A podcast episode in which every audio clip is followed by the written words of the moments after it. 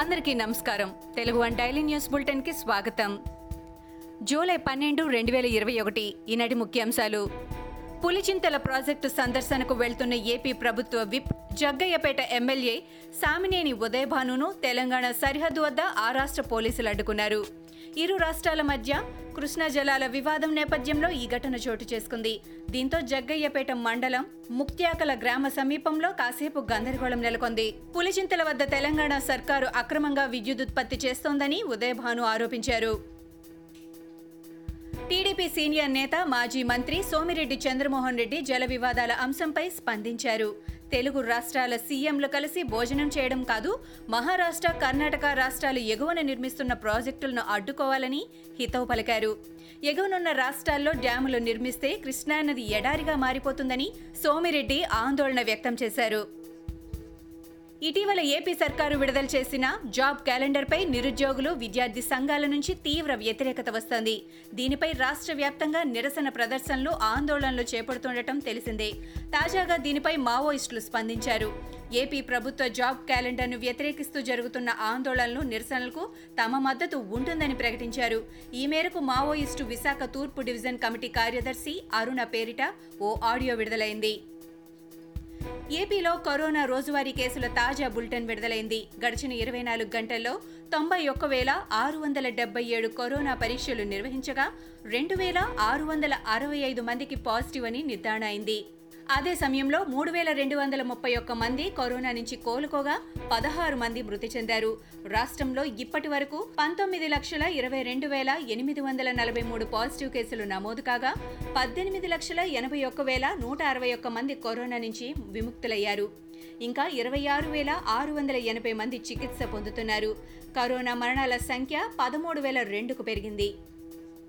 Telangana Congress senior నేత వి హనుమంతరావు గత కొన్ని రోజులుగా తీవ్ర అనారోగ్యంతో హైదరాబాద్ అపోలో ఆసుపత్రిలో చికిత్స పొందుతున్నారు.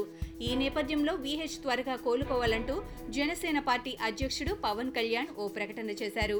వీలైనంత త్వరగా ఆయన మళ్లీ ప్రజాసేవకు అంకితం కావాలని మనస్ఫూర్తిగా కోరుకుంటున్నానని పవన్ వెల్లడించారు. సాధారణంగా పద్మ అవార్డుల కోసం రాష్ట్ర ప్రభుత్వాలు వివిధ రంగాల్లో విశేష సేవ, కృషి చేసిన వారి పేర్లను కేంద్రానికి పంపుతూ ఉంటాయి.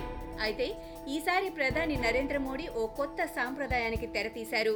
మంచి పనులు చేసిన వారి పేర్లను మీరే చెప్పండి అంటూ ప్రజలకు పిలుపునిచ్చారు. ఎవరికైనా ఎవరైనా తెలుసుంటే Padma awards dot GOV dot ఇన్లో నామినేట్ చేయవచ్చని మోడీ అన్నారు. తమిళనాడు అమ్మాయి వి రేవతి గాథ ఇప్పుడు సోషల్ మీడియాలో వైరల్ అవుతోంది. రేవతి ఇప్పుడు భారత్ తరపున ఒలింపిక్స్ లో పాల్గొనడం ఒక కారణమైతే, ఆమె నేపథ్యం మరో కారణం. ఇరవై మూడేళ్ల రేవతి భారత మిక్స్డ్ రిలే టీంలో సభ్యురాలు. చిరుతలా పరుగులు తీసే ఈ తమిళమ్మాయి ప్రస్తుతం భారతీయ రైల్వేలో టికెట్ కలెక్టర్గా విధులు నిర్వర్తిస్తోంది. టోక్యో ఒలింపిక్స్కు వెళ్లే భారత బృందంలో స్థానం దక్కించుకోవడంతో అందరి దృష్టి రేవతిపై పడింది. ఆమె నేపథ్యం తెలుసుకున్న ప్రతి ఒక్కరూ ఆమె నేషనల్ అథ్లెట్గా ఎదిగిన తీరు పట్ల శభాష్ అంటున్నారు. ఉత్తరప్రదేశ్ ప్రభుత్వం జనాభా నియంత్రణ చట్టాన్ని విడుదల చేసింది. ప్రపంచ జనాభా దినోత్సవం సందర్భంగా నిర్వహించిన కార్యక్రమంలో ఆ రాష్ట్ర ముఖ్యమంత్రి యోగి ఆదిత్యనాథ్ రెండు వేల ఇరవై ఒకటి రెండు వేల ముప్పైకి గాను ఆ చట్టాన్ని విడుదల చేశారు.